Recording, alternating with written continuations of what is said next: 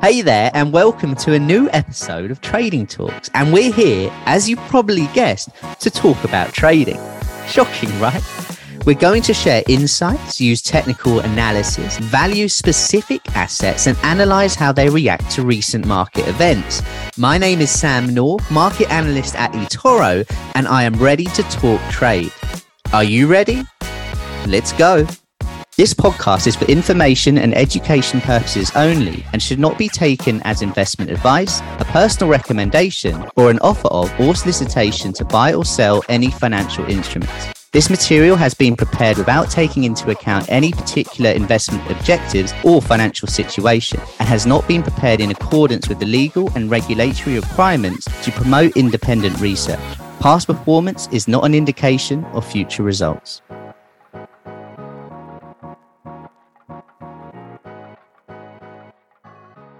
Hello, everyone, and welcome back to the latest episode of Trader Talks, where today we are focusing in on Bitcoin by popular demand. Please do remember to like, share, subscribe if you're watching on YouTube. And if you're watching or listening, I should say, on the podcast, remember you can click the link to join us. A quick lowdown of Bitcoin so far. Year-to-date performance, 110%. One-year performance, 86%. In the last 3 months, it's up 16%. But in the last month, it is up 27%.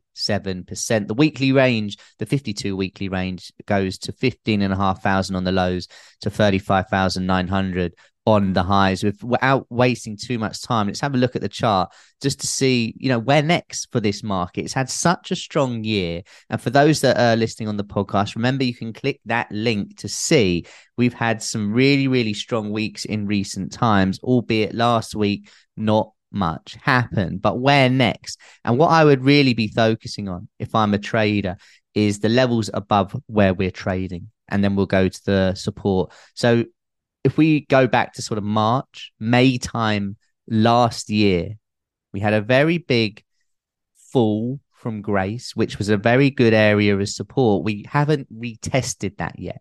So when I look at this as a trader, I'm thinking, well, if we go back there, what a great place to take some profit.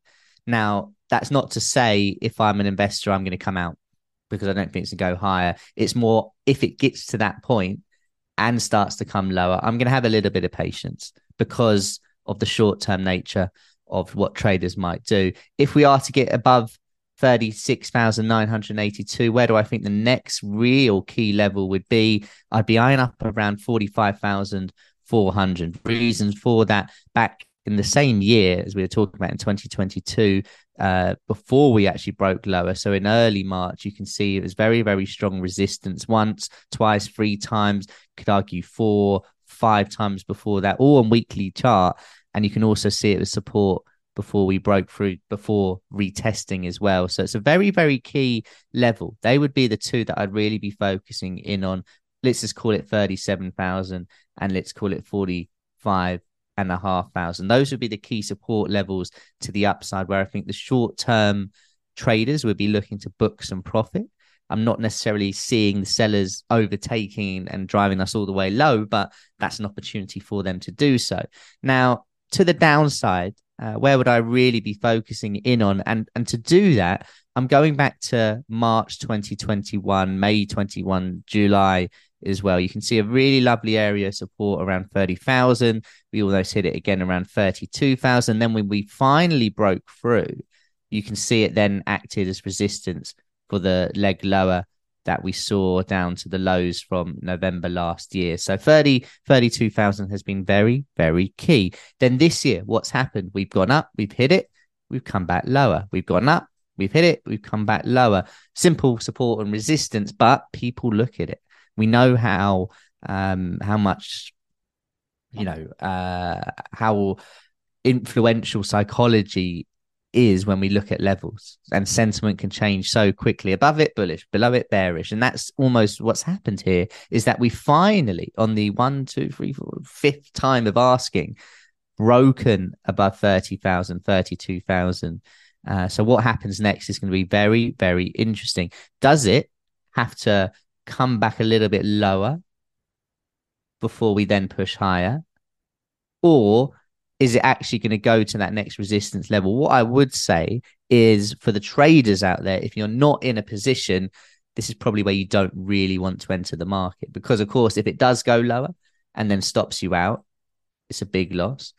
But you know, you don't really need to go chasing this, is what I'm saying here. I would be patient and I would wait for 30, 32,000 if I was a trader, or I'd wait for the next level to go before getting in. But at the moment, it seems very, very mid-range. Let me know in the chat what you're all thinking. Where is Bitcoin going to finish the year? I mean, it looks great. Reasons behind it, we can put it down to the spot ETF. We can put it down to a little bit of a flight to quality. We can put it down to recent dollar weakness, risk markets having a good week last week. But this happened all before.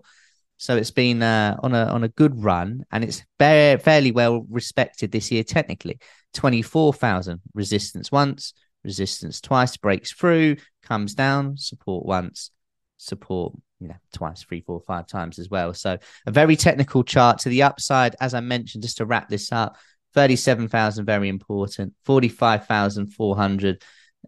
Very equally important as well. I'd also keep an eye, obviously, on 50,000, 52,000, should we get there, along with some other sort of midterm levels. But it looks good to the upside right now. When does it not look as good?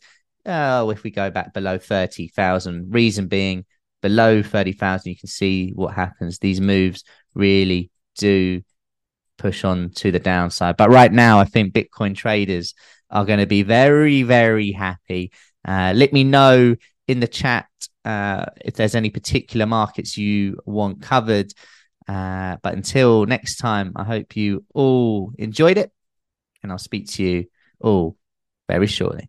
You have been listening to Digest and Invest by eToro. For more information, use eToro.com.